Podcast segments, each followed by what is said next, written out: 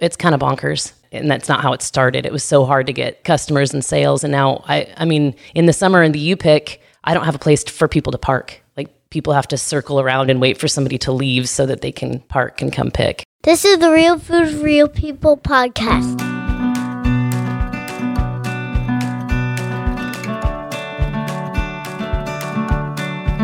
Imagine just deciding you want to grow food with no farming background and just going for it. That's what our guest this week did. She and her husband decided they wanted to get out of town. They bought a small property. And then once they were there, they decided, let's farm. Mariah Buttonshone is her name. They started farming blueberries. It was kind of a long road to get to where they are today. And now they've also added a craft distillery at the farm. So they produce blueberries and they produce craft liquor as well. It's a fascinating story how they made it all happen and just kind of figured it out as they went. Some bumps along the road, but they got to the point now where they can sell as many blueberries as they can produce, and, and they're selling their craft spirits uh, like crazy as well. Their farm is called Breckenridge Blueberries. The distillery probably shouldn't distillery. It's in Everson, Washington, right here in the same county I grew up in. Uh, but folks, I'm just getting to know in the past year. My name is Dylan Honcoop. This is the Real Food, Real People podcast, documenting my journeys all over the state, including around the community I grew up in, like this week, getting to know and sharing the stories of the real people behind the food we produce and eat here in Washington.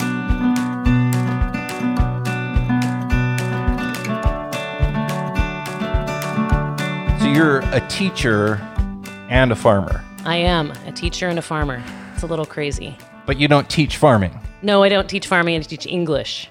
You're an English teacher. I'm an English teacher. What does it take to be a, an English teacher?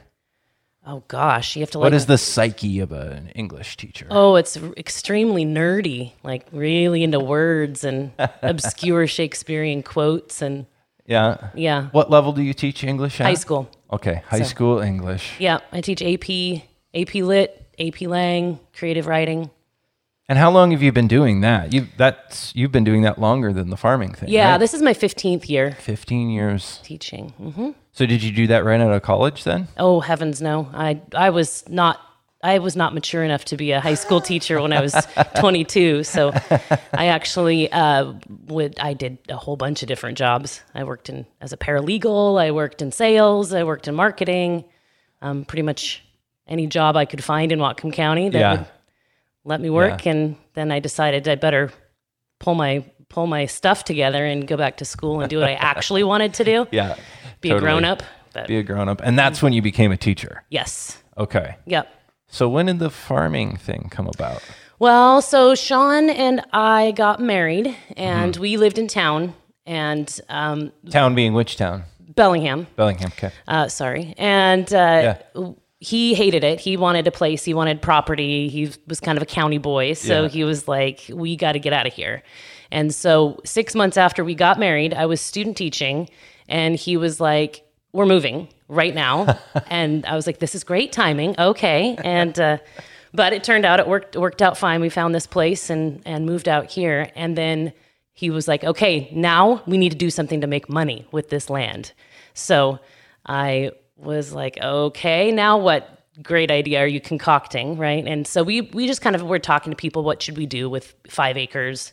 Um, three of it was farmable or usable. It was just pasture, and uh, we talked to actually a, a colleague of mine at Lynden High School, John Clark, and uh, uh, who who you probably know in the Yeah. berry berry farming world. And John said, "If I were your age, I'd plant blueberries." And um, so we kind of said, "Okay, I guess that could be a good idea," and uh, started the process of researching how to become a farmer. So what did your age have to do with it? Why why did your age determine that blueberries was a good fit? I, you know, I actually now that you ask that, I don't know. I, I guess because they take ten years before you're going to see much profit out of them, probably. That's a long time. That's a long time. Yeah, it is a long time. And and also, I guess he also said you can do a lot of the work on blueberries yourself. So without having to hire huge crews. Right. Um, and so those were kind of the reasons I Yeah. think. So I guess yeah, if you're older, maybe you wouldn't be up to all the physical work Right. Right. that it would take. Mm-hmm. So crazy. You guys decide to just go for. Like, how many acres did you put in? Uh, we put in 2,800 plants, so it's just under three acres. Okay. So And what was that like at that time? Is that all you have now? Still, that's all we have same- now. Same So it's the you went full boat right away. full boat right away. Uh huh. We planted. Um, well, so the way that worked is we ordered the plants. Um, we, well, I guess we did a whole bunch of land work before that, but uh, you know, we did all the the kind of um, field work. We did put in irrigation. So Sean learned how to do all of the irrigation and and how to install all that. And then we got the plants. And then we called all of our friends and family and said, uh, if you want to come help us plant blueberries, uh, we'll pay you in beer and chili. That's pretty much all we had for could offer for payment. And um, and we did. That's what we did. A couple of Saturdays in October, and then the following spring, a couple of Saturdays. So got her all That's done. that's not that unusual for farming payment. You know, Probably to get not. stuff Yeah. done. Get for stuff a done case for- uh-huh. of beer or a big job might be a couple of cases. A couple of of cases of beer, a couple of bottles. Uh huh. Yeah, we've learned that currency well in the last in the last few years. So you're going for it. That's a lot of work, Mm-hmm. and it's not cheap either to put that all in. Right. And then you just have to wait for several years before you really start getting any of that back. Yes. Was was there a point where you're like, what are we doing here? Oh yeah, all the time. Like pretty much that entire ten years until we started seeing any profit come in. Yeah. Um, it, it worked out because about three years after we planted the berries, babies started happening. So there was a period there, um, as as you know, those Yeah. first five years of children y- are kind of a blur, kind of blocked out. So it was probably really fortuitous timing, actually, that that Yeah. things happened. So So then you could be busy raising kids and Right. doing that crazy, Sure. like you said, toddler life and uh-huh. stuff. and running a farm in the summer. But kind of letting those blueberries grow because early on you wouldn't have had Exactly. because they, start producing early, but earlier than ten years. But there's yeah, not we a lot. we started on the small harvest, um, doing a little U pick. Um, four years, four seasons in maybe, Mm-hmm. and before that we stripped blossoms and didn't let them produce. Um, Mm. But it wasn't much. I mean, there's not much tonnage, right? So it was. We, So you would actually go and pick the blossoms off. yeah, I did so for two seasons. I stripped blossoms. why? Um, What does that do? Well, it puts the energy into the roots and into the plant Mm-hmm. rather than in producing fruit. Because when that when that blueberry is producing fruit, it doesn't do anything else except make fruit. Um, so we wanted them to get real, real established. So that was the the concept, and that's what's that's what our agronomist told us to do. So we did what he said. Don't ask questions, just okay, we'll do that. So then, once you started producing fruit and selling it, how did that work as you ramped up? Like you, you do you pick right? We do U pick, and we've started. We started as a U pick, Okay. um, and U pick and we pick, and then those first few seasons, um, we we started the farm. When we started selling to the public, we were no spray, so we were, and we were actually organic practices, um, but we didn't think we could certify organic, so we just were kind of doing the no spray show, and um, we it was hard to find i mean growing a business starting a farm way out here in everson is it takes a while to get a get established especially Right. when all of east county is blueberries Right.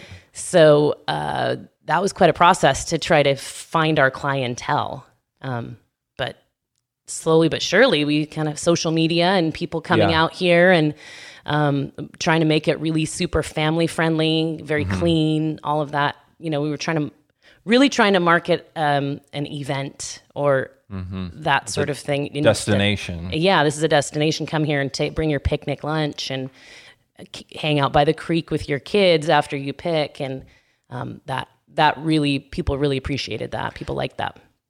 So you pick. Obviously, people come, they pick it themselves, and they take it home. Mm-hmm.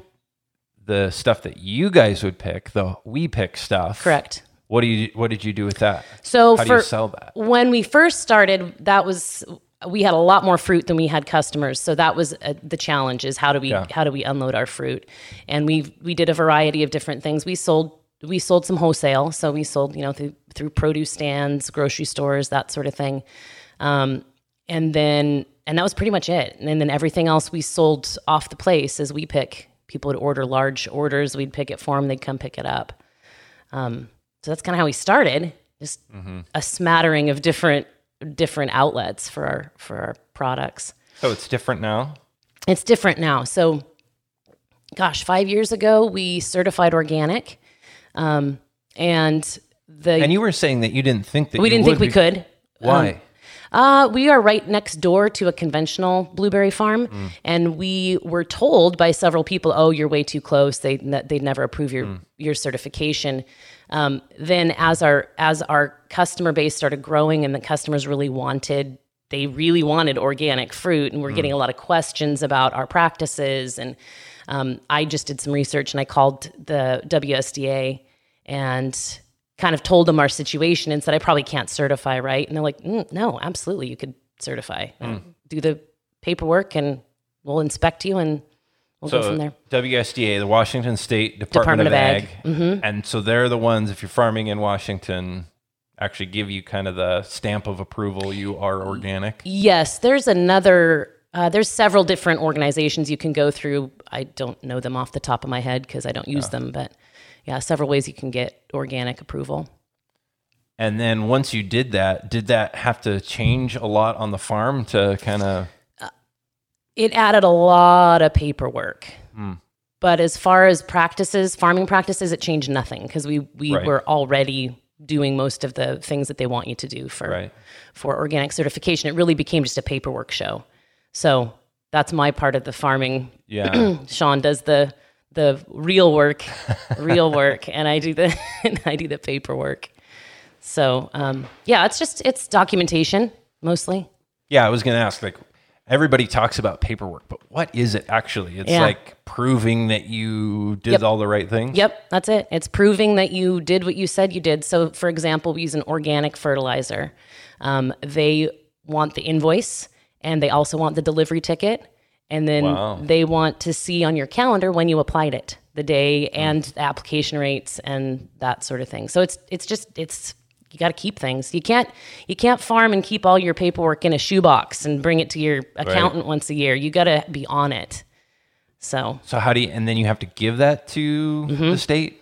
that was really interesting this year and a pandemic Mm. when I got to give them all my paperwork electronically.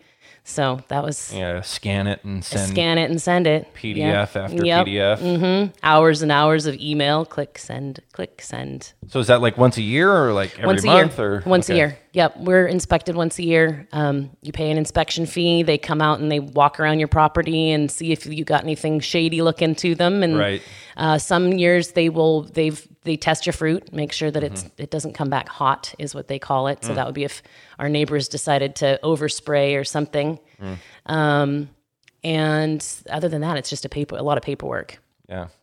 So. And it's become much more of a you pick kind of thing that you do. Oh, yeah. So the year after we certified organic, that year, um, the next season, our um, sales doubled. Wow. So, yeah. And then from there on out, and then the following year, I got rid of all my wholesale accounts because I didn't need them anymore. Um, So it's all everything we sell. Every every berry that's picked here is sold off the farm. Either you pick or we pick. What did people say was the reason for that? Like, why, why did they like it so much that you were organic? Because I know that people have a, like, everybody has different motivations Mm-hmm. for wanting to buy organic. Uh, you know, most of our customers uh, said, and and I, we as a family kind of agreed with this sentiment that um, they didn't want a lot of uh, chemicals and a lot of extra stuff um, on their fruit. And certified organic, we spray nothing on the fruit. Um, we haven't had to. There's been nothing that we had to worry about Yeah. like that. But um, so people want stuff that's that's pesticide and herbicide free, and I think in our case, people also want something local, and you know they would rather buy local organic berries than go to go to Costco or big box Fred Meyer's and buy buy organic berries there. Um, and uh, yeah, I think that's that's really it's mostly that. Um, So everything you guys produce that your plants produce, Mm-hmm. you guys sell right here. correct. That's impressive. Yeah, it's it's kind of bonkers. we wouldn't. That's not what we expected. I mean that, and that's not how it started. It was so hard to get Yeah. customers and sales, and now I. I mean, in the summer in the U pick, I don't have a place for people to park. Like people have to circle around and wait for somebody to leave so that they can park and come pick. It's They love it. they love it. Yeah, yeah.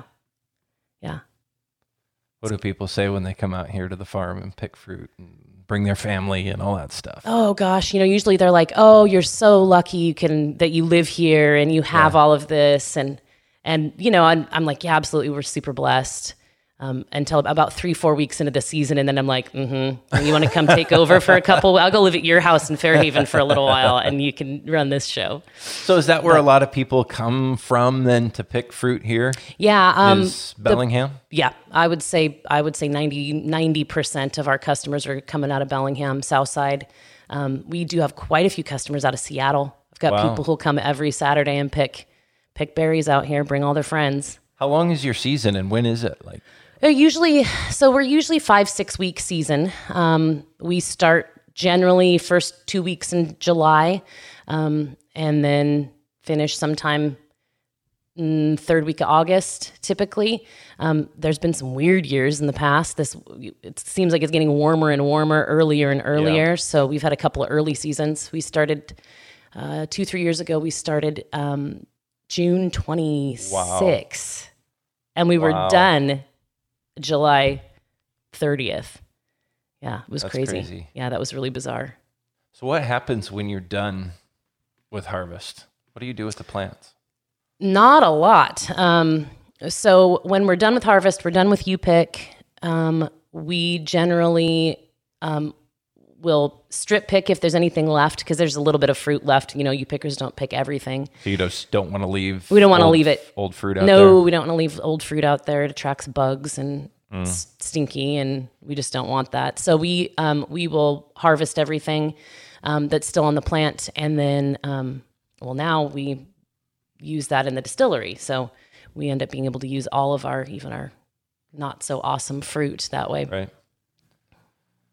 And then do you have to like prune or trellis them or like we what do you no do we we do prune. Uh, you prune in uh, when they're dormant, so typically January, February. Hmm. Uh, usually the Super Bowl is the is kind of oh shoot we haven't pruned yet we got to get on that, um, and we hire a crew to come in and prune for us. The professionals are so much better than we are. Sean and I have pruned our first couple of years and nearly were divorced over it. So we decided we just hire somebody who's good at it. I had a, a friend of mine ask me the other day about pruning blueberries, and Mm-hmm. like I grew up around raspberries, not really blueberries so much. So I didn't even know like what do you cut off, what do you leave, how do you?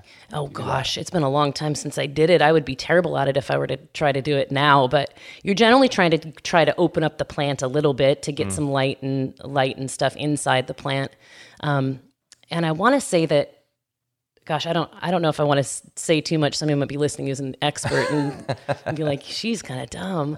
Um, but generally taking off they when when the pruners come they take off a lot of times they'll take off one of the big canes at the bottom and kind of force that growth into new canes so i think that's the basic concept is get rid of some of the old and let some of the new new vigorous growth Right. take care of it And then basically they just sit until then they, start sit. to bloom. yeah we always say that's our kind of our favorite time to farm is there between the end of harvest and and uh, Yeah. the spring when you have to start getting out there and getting busy again but Yeah, what do you do in the spring or all the stuff before Um, actually ready? So I mean, you fertilize. We'll fertilize a couple times. We'll after they after they prune in the in the winter, we spray copper, um, and that's a natural natural kind of fungicide and um, keeps uh, bacterial bacterial disease from setting in. So we do that as a preventative, and then um, I know there's some of that in raspberries too. there is. so I think. rings I, a bell. yeah, I think it's the Using same. copper. Yeah, I use copper, and then um, in when it gets closer to springtime, we start to treat for um, mummy berry, which is a big scary blueberry um, disease. It's a fungus. Um, and we treat it mechanically, which is one of the ways you can treat it in organic farming. And uh, so we actually go up every single row the but uh, at the corner of the or the edge of the weed barrier, and um, we weed eat along every single um, edge of the weed barrier, and then um, that kills or that destroys the little fungus that are growing. It's like a little tiny mushroom that grows, and it, you, you got about a week window on mummy berries, so it's kind of it's it's a little weird. We start going out inspecting for that. So you actually see it growing, and then you have Yeah. to go knock it out. yeah. So it's like a fungus that's in the soil, but then we'll end It's up in the berries. Yes. So in the spring, so that little this little fungus, it's it, it's an infected berry, rolls down the tarp or rolls, you know, gets Yeah. stuck there in the grass beneath the beneath the plant, and in the spring it sprouts a tiny mushroom. Like they're they're not even a half inch tall, Wow. and um, then you've got about a week, and that mushroom will will bloom or whatever it is when I don't know what you call it when a fungus lets loose its spores. Right. But so it releases spores and it will infect um, both the the leaves. It infects the leaves first, and then from the leaves it infects the uh, buds, and then that's how the fruit gets infected with it. So, So it's not like the fruit gets infected once it's ripe and No. turns moldy. It's it's infected been infected from the get from the get go. hmm crazy. And uh, yeah, it's it's kind of scary because you could lose an entire crop if you don't take care of it. So we're on that one. Awesome. yeah, I can see a pretty significant motivation Yeah. to be on Yeah, that one. for sure. If, you, if it's your whole crop, Yes. kind of riding on that. Yeah. So yeah, so that's what we do in the spring, and then um, start. You know, it's once it's mowing season. Sean mows for about eight hours a week on out in the field and Like the grass between the rows. the grass between the rows and the headlands. Why does that need to be mowed? So it looks nice mostly. Yeah. um, Yeah. a, a lot of it's aesthetic. Yeah. Um, and then also, if you let it get too tall, the weeds grow, and then that Yeah. causes more weeds, and it's just a pain. So he, he just keeps it. He weeds week or he mows weekly. I also wonder about bugs too, because if you've got huge bushy Mm-hmm. Sure. grass, grass and weeds, like It's a, a bug habitat. you Yeah. know, try to More reduce bugs. those. yeah, go live elsewhere, you bugs. yes, get out of here. And so that's the whole cycle, and then it's time for harvest. Yeah, and then you just get yeah tuned up for harvest and go. So you mentioned the distillery and that Mm-hmm. being kind of an outlet for some of your kind of juice berries, which Sure. Uh-huh. I think people who know fruit markets it's Know like that that's a thing. The juice stuff is the berries that maybe got a little bit overripe, Mm-hmm. a little bit mushy, or whatever. They aren't great to like pick and take Right. home, but they Yep. make awesome sweet juice. Yep. So then, if we're going to talk about the distillery, we've got to we've got to roll back a little bit. That's when right. did that idea come up? How did that get? Well, so the distillery really did become because of the farm. Like it really Mm. was what inspired the distillery. Um, and it back in those years when I couldn't get rid of my fruit and I'm selling, you know, hundreds of pounds to CSA or to a grocery store and I'm packaging and throwing away tons of fruit. You know, I was I was composting hundreds of pounds of berries that I couldn't sell, and Yeah. I'm like, oh man, well, there got to be something we could do with that. And um, at the same time, Sean, his his uh, background is in is in um, heavy equipment mechanicking. That's he's been a heavy. He's been wrenching since he was 18. Actually, probably since he was about 12, but officially. Yeah. And um, he uh, had he was working at Clark's uh, as their mechanic, and um, you know, so For he- John Clark, for John far- Clark, the the, farmer farmer. yes, I know things all come for Yeah. full circle here, right? and he he'd been working for John, and he'd been in the, he'd been working mechanicking all his life, and he was honestly getting kind of tired of it. You know, Yeah. he's like, I need a change. And And if we're gonna, I, sorry to jump in here. No. but if we're gonna mention John Clark, he's also a Lynden school teacher. he also is yes, he ta- taught with Back me at Lynden. Yes, absolutely. he's, Uh-huh. he's retired from teaching now. he is right? retired from Yeah. teaching. Yep.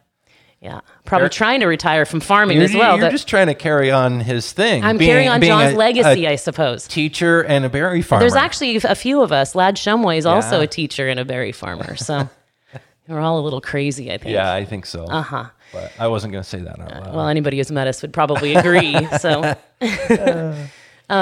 anyway, so Sean Anyway. was getting sick of of doing the whole yeah, mechanicking thing. Wanted Right. to do, Do something, something different, you know. And but you know, and he, but he always said he's like, well, I never went to college, so I, I don't feel like I have any options, you, Mm. you know. It's kind of a blue collar blue collar thing.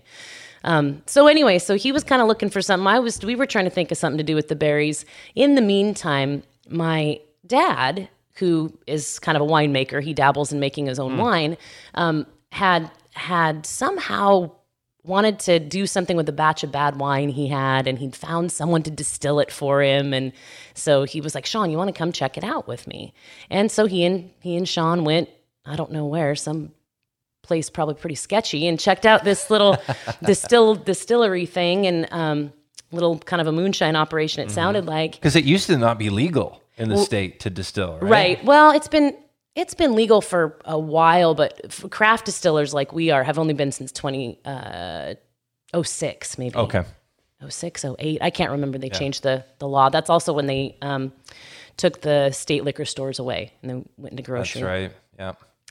Anyway, so Sean had gone and he'd seen this operation of this of distillation, and he was like, "That's all there is to it."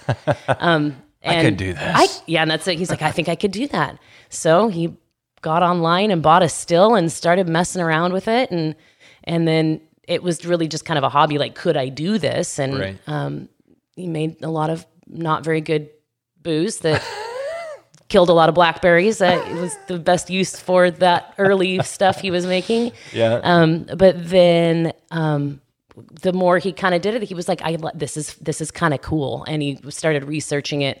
And then we said, he said, if we could do this at our house, if we could do this at the farm, I would I would let I want to do it. Let's do it. So we started the process. Um, gosh, that would have been we opened in 2017. We started the process in probably tw- probably 2012 wow. of so five years five of years. working at it. Yeah, and it took us a full three years to do the paperwork through for the county.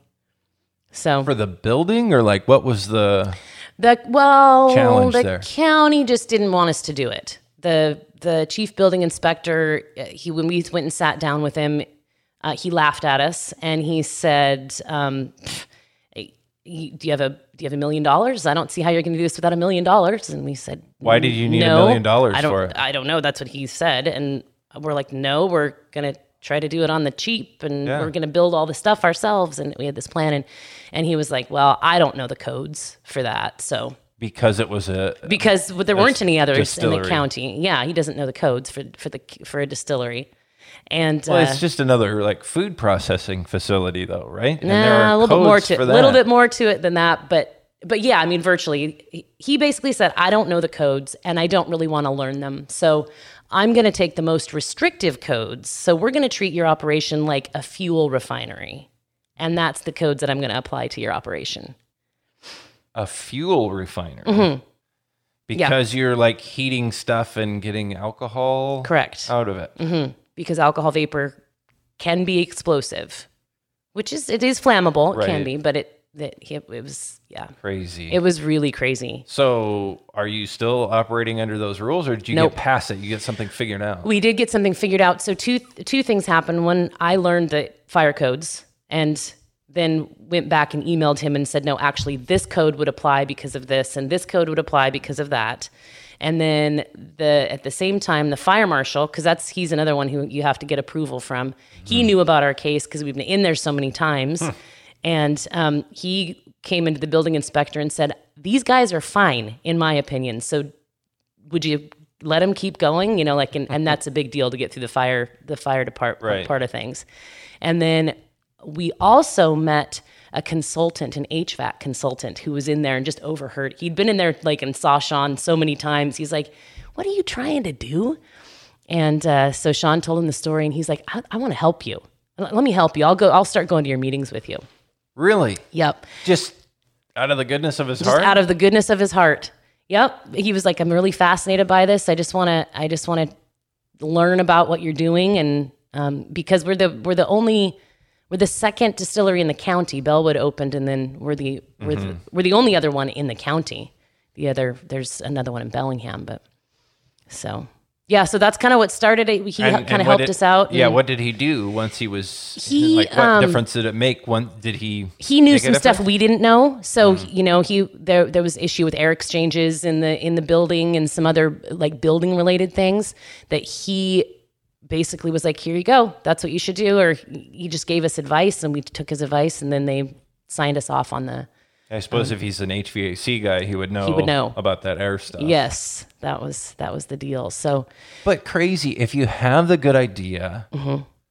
you have the will to do it, you want to Yep. invest, Yep. you're farming, you want to Right. produce food, you want to use some of your farm product to to make a value added a value-added product. Mm-hmm. as they say.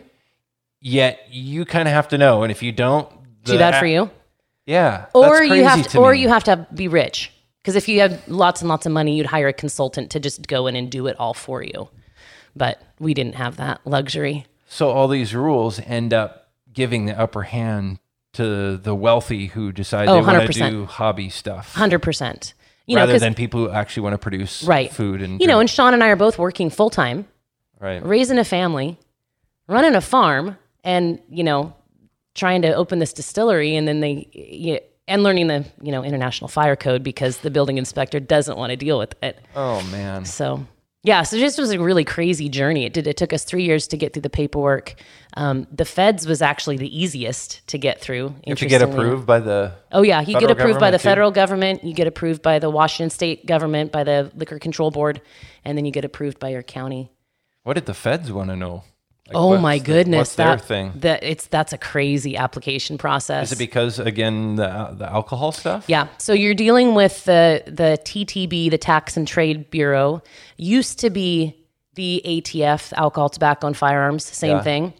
So they um, get really in your business about making alcohol, and the reason is is because it's federally taxed. So I pay we pay a federal excise tax on every gallon we gallon we um, mm, well, I was going to say produce, but it's not. It's every gallon you sell or give away or whatever. Um, so they get in your business pretty pretty deep. Like we had to we had to supply three character references of people who weren't related to us. We they did a background check. Um, you have to list every speeding ticket, parking fine, anything, any kind of violation you've ever had on your record, and they check it. And um, yeah, it's it's crazy the amount of paperwork you have to jump through to to get approved. And then the, the actual building site, the site is approved. Um, you got to send in all sorts of. We had to send in a whole property, a whole huge thing about how, the layout of our property and all that stuff. So Well, at least all of this time, you said five years, Mm-hmm. gave Sean a chance to be get working, better at making working at making his it- recipes, right? exactly. Yeah, it was probably probably very uh, a very fortunate thing that it took us that long, but because it does it give gave him a lot of time to to learn stuff. So yeah, talk about what you guys produce. What and what was the first thing, and what because you have multiple. So, right, we have six products. Um, we have six products that we produce now. Um, we started with brandies. Brandy is a fruit, uh, any spirit distilled from fruit. Um, that felt appropriate because we have a berry farm. Right. So our first three products were, um, and then we also decided to go with apple brandy um, since it's such a Washington State um, product. We really wanted to go like hyper local um, and uh, be as local as possible with all of our all of our um, ingredients because we want to support farmers that are like us, right? I mean, Yeah. Big guys, I don't know, big rich guys, they can they, it, they have all sorts of options, but but little local folks, it's nice to support them. Um, so we started with an apple brandy. We do a barrel aged apple brandy. We did a blueberry uh, blueberry brandy, blueberry infused. Um, and so it's just just flavored with flavored and sweetened with fruit only. So it's not like the original alcohol that was distilled. No. That was still made from apples. It was still made from apples, then but then, we add the we add the blueberries flavor, after. Um, and the reason for that is if you distill straight blueberries, um, you would make something called an eau de vie, which is a blueberry brandy, and um, it would take what did we figure like twenty pounds of fruit to make one bottle of brandy. So Wow. your cost of goods on that is so high, Yeah. you would never sell. You could never sell it. I mean, it, you're it would be stupid expensive. So Here's a three hundred dollar bottle of yeah, I mean that, brandy. that's pretty much what it would be. And um, yeah, so we'll see. One day we may make that because we um, we'll make it out of our own fruit, Right, but kind of right. have to uh, see how that goes first. Um, if anybody would even buy it, I don't know. And then um, our third product that we made was a blueberry pie liqueur. And so that one is is um, sweetened with brown sugar. It's got real blueberries, cinnamon, uh, vanilla bean, all sorts of good stuff. So weird. You're talking about a drink, Mm-hmm. but you're making me hungry. I know, right? It goes together. it. It sounds so good. Sounds like dessert in a bottle. It is dessert in a bottle for sure. So those were our first three products, and we started Yeah. with those and um, kind of learned the business, learned how to yet- yet again. You know, we didn't know anything about farming and started farming, and then how we now we're doing the booze biz and trying to learn that business as well. But um, and then about a year after that, we decided to add a couple products um, because we were getting a lot of people asking for, oh, do you do a, a gin or do you do a whiskey? And um, initially we were like, nah, we don't really want to, you know, that's too, I guess, common or too pop. We wanted to do something a little more unique. But then after a while, it's like, well, that is what people drink. So Yeah. nobody knows what apple brandy is or blueberry. You know, nobody really knows those products. So let's do it. So then we we um, started making a single malt whiskey. Uh, if you were in Scotland, it'd be Scotch, but here you call it American single malt. Yeah. And uh, we did a raspberry infused brandy because we figured we got the blueberry, let's do raspberry. Then you got Whatcom County berries kind of covered. Yeah. And uh, we do a gin, an Old Tom style gin. So, Well, Old Tom, what does that mean? so Old Tom is a is a pre-prohibition um, recipe. It is actually was way more common than the dry gins before the prohibition. Um, but what happened was it disappeared. Like the distilleries who were making it in those 14 years, we, there was no no legal alcohol made. Um, those businesses went out of business, and people. And then when prohibition was over, the London dry gins started coming in and replacing them. So um, Old Tom style is less juniper forward. It's not quite as piney and um, a little sweeter. So, and ours is very, very botanical. We got lots of lots of different botanicals, so it's very, um, very kind of floral and citrusy. How do you get going on figuring out how to make something That like is that? a really good question. I would have no idea where to start. Right. Well, I mean, we we did a lot of drinking of a lot of different products for a long time, going, "What? Okay, what does this taste like, or what is this?" Um, and then, I, I mean, that's really it. You just you know kind of do do different do research, Google it. Uh, Google's pretty pretty amazing the stuff you can find on there. So we for like for example for our gin. We just Googled another gin company that we liked, their Old Tom gin, and snooped around until we kind of found their kind of their recipe and started messing around with it. You call your friends who have a good like chef's palate too, and Yeah. that helps. Like, come Yeah. over and what, what do you think? this one or this one? Taste Right, it. What do you think? right. So a lot of a lot of that And then trial or error. trial and error. Try it, and if it works, it works, and if it doesn't, you're out a bunch of a bunch of grain bill or a whatever your ingredients were. So how's that been going? What's it been like? And and what's it like running the blueberry farm at the same time? Um, it's uh, you know it's interesting that the distillery really um, has become more of Sean's thing as far as the day to day operations, and you know I mean he quit his job wrenching in 2017 and hasn't had to get his tools back out, so it's going okay. You know it's going well. It's any new business, um, you grow it slowly, um, and but I feel like it's it's starting to pick up, and we're getting we're getting our brand out a little bit. People are more and more aware of we wear our probably shouldn't shirt and people are like, "Oh, I know that place." And so that's that's pretty cool to see. Yeah, where'd the name come from? Oh gosh, well, you know, you you probably shouldn't uh, try to farm when you don't know what you're doing and you probably shouldn't quit your job and open a distillery and I mean, you probably shouldn't have that last drink either, but you generally do. And um, so, you know, it was kind of an inside joke that then I was like, let's do it. In fact, that was a f one of the first things we came up with is we were like, that should be the name of a distillery. That's hilarious.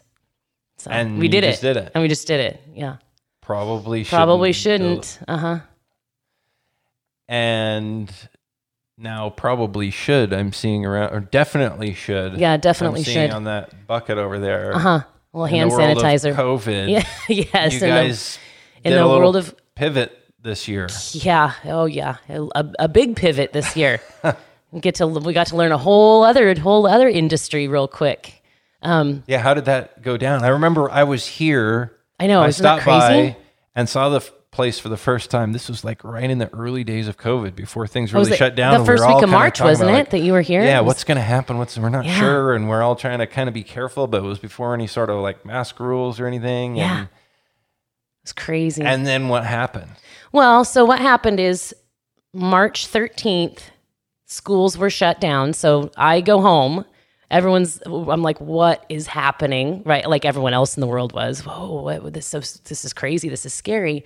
And that night, Sean and I sat down and said, and we were just talking about COVID and pandemic and, you know, kind of sorting through all of that.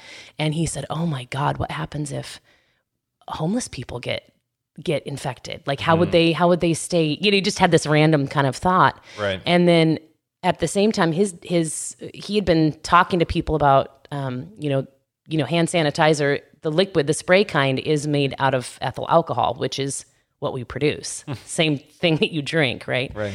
and so he had kind of been talking to people about that and he and we said let's make it.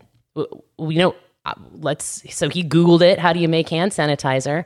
And um, it's pretty simple. It's ethyl alcohol it's um, glycerin and hydrogen peroxide. So What's the, what are the other ingredients other than That's alcohol? But no, but glycerin and, and hydrogen peroxide. What are those for? um so hydrogen peroxide to i suppose to kill any bacteria which i don't know the alcohol would do that so i'm not really sure why the hydrogen peroxide um and then the glycerin to make it easier on your skin so it makes it a little bit thicker so it doesn't evaporate Is the hydrogen peroxide something that helps? Because don't they call it denatured? Alcohol? No, that's a different thing. So the, the the the chemical to denature ethyl alcohol is a whole separate. I don't remember the name of that chemical. And what does that do? That actually makes it so you can't drink it. Makes it taste super vile and nasty. That's what denatured. That's all it means. That's all it is. Just a poison to make it taste gross. Um, so we started. We were, we were like, well, you don't have to have that. It's still Right. gonna. The intent of it is to kill bacteria, to kill Right. virus, to you know Exactly. germ things. So you don't really need to de- denature it. That's just makes it so somebody doesn't drink it. So we decided to we were like let's make it and let's donate it to the Lighthouse Mission and you know let's get it out to people who need it and whatever and, and um, so we were in the process of figuring out how to do that and then the following week the next Monday we got an email from the TTB from the federal agency that oversees our operation and they said if you have a craft distiller's license because of COVID-19 and because of the um, the shortage on the market of hand sanitizer, go ahead and make it.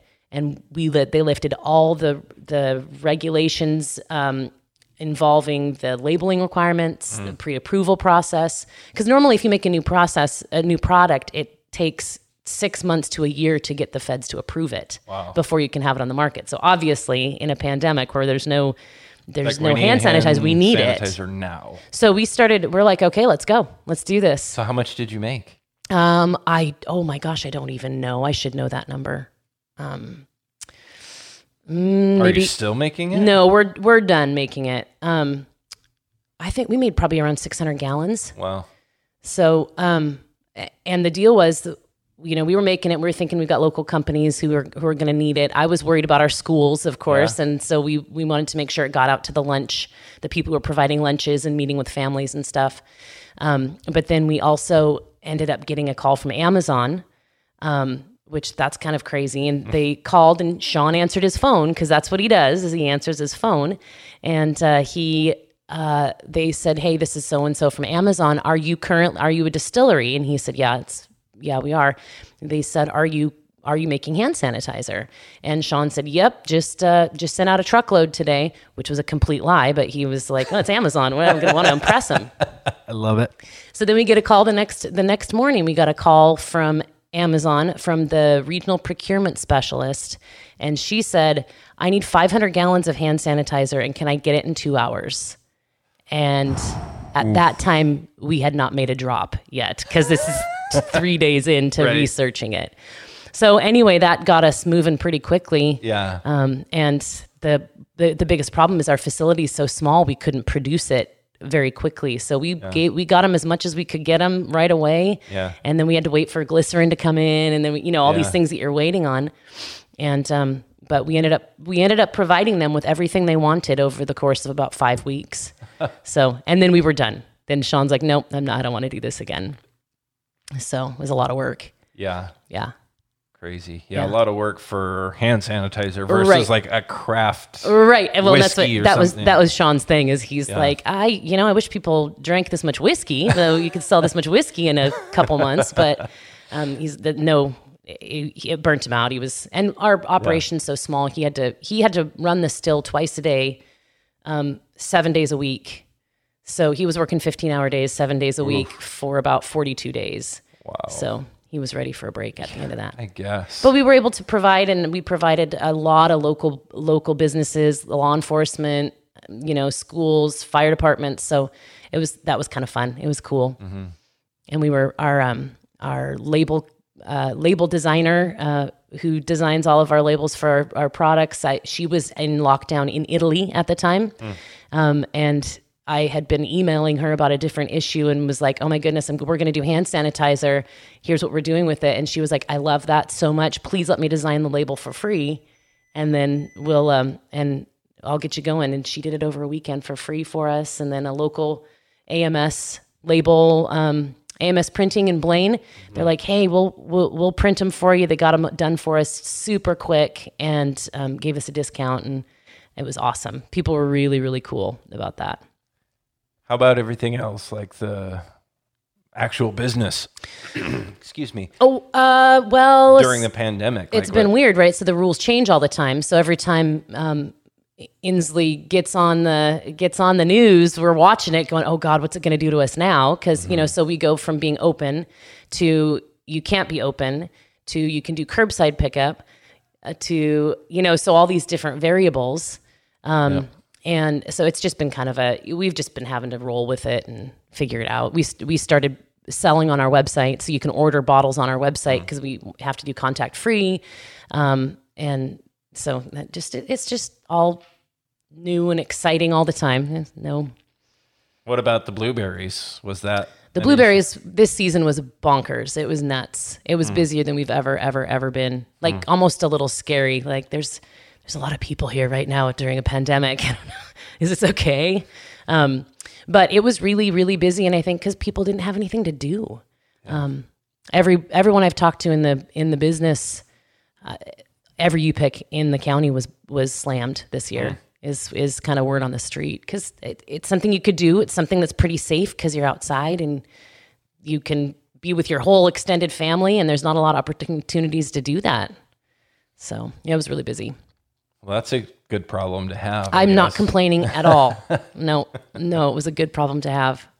So what what's next? Are you guys gonna add any more? Are you gonna kind of stay the size you're We're, at? we're gonna try to keep well. So Sean has invested in a larger still, um, so we'll be able to produce more faster. So that what that will do is it it'll enable us to increase our footprint if we want to, um, and I think that's really where we're at. So with our with the distillery anyway, um, we're we're distributing statewide to some degree, or you know, um, and so we'd just like to move kind of larger. Um, but we're not in any hurry. We're kind of going, trying to take some breaks and s occasionally talk to our children. You know, that seems to be a challenge these days. And um, so, yeah, we're just kind of taking things as they come. No big plans for new products instantly. Sean's been working on a bourbon. Um, so, but that's really the only thing that may be new in the next year. So, How's school been since you're still a school teacher? It's not my favorite. I could say a lot of things. It'd be very unprofessional, but it's it's tough. It's super tough. Yeah. Um, it's the amount of technology that we've had to learn to get everything online has been insane, um, and it's so hard to engage with kids through a computer.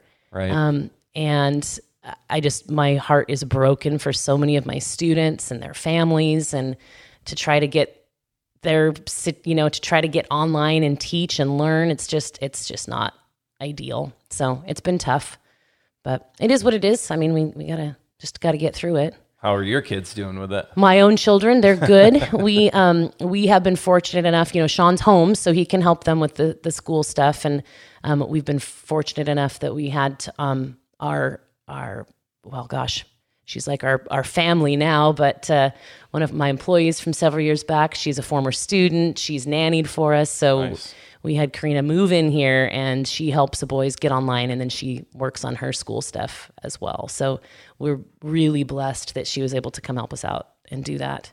Yeah, that's um, awesome. Yeah, it's been really cool. So my boys are okay. They they want to go back to school, you know. They're Yeah. both getting, I don't know, lazy and just want to play video games all day long and but I, I that's probably every 12 and 9-year-old in the world, I suppose. Yeah. So it is what it is. Good times. Well, thank you for sharing the story of probably shouldn't distillery For sure. and Breckenridge blueberries. For sure. Thank and you. Everything leading up to that. yeah. It's really cool what you guys are doing. And I know it was kind of with a like sustainability mindset that Mm-hmm. you went into all of this, right? Right. Yeah, for sure. I mean, what can we do to make the most of what we've been given and what we have? You know, the most of our land and the most of our resources. Um, and then how can we make a good life for our, our family and keep things kind of going? This is the Real Food, Real People podcast. These are the stories of the people who grow your food. Doesn't Mariah's story make you think, wow, maybe I could do it too? I, I know that's what I was thinking. And it was a reminder to me that sometimes you just have to keep trying. Like when she was talking about five years it took of multiple people saying, no, it wasn't possible to do the distillery that they now have. They didn't give up. And that's an important part, I think, of the the farmer psyche, and they have it. And as first generation farmers, we're just making it up as they go, figuring it out, and they've carved out their own niche, and they're becoming experts in their own right. Thank you for being here this week. This is the Real Food, Real People podcast. I'm Dillon Honcoop. I grew up on a farm here in the same county as Mariah Buttonshone and her husband Sean. But like I said at the beginning, I'm just getting to know them. There's so many people with so many incredible stories all over Washington state growing amazing food and making amazing products out of the things that they grow. It's my mission with this podcast to get to know these people and share their stories with you firsthand so you can hear it straight from them and start to feel comfortable with these people producing food here in our state. Make sure to check out all the episodes on our website, realfoodrealpeople.org, and also follow us on social media. We're on Instagram, we're on Facebook, and we're on Twitter at RFRP underscore podcast. Also, find us on YouTube as well, just Real Food, Real People podcast. And feel free to email me anytime if you have feedback on the podcast, maybe some good ideas of things you'd like to hear us cover. The Real Food, Real People podcast is sponsored in part by Save Family Farming, giving a voice to Washington's farm families. Find them online at savefamilyfarming.org. And by Dairy Farmers of Washington, supporting Washington dairy farmers, connecting consumers to agriculture, and inspiring the desire for local dairy. Find out more at wadairy.org.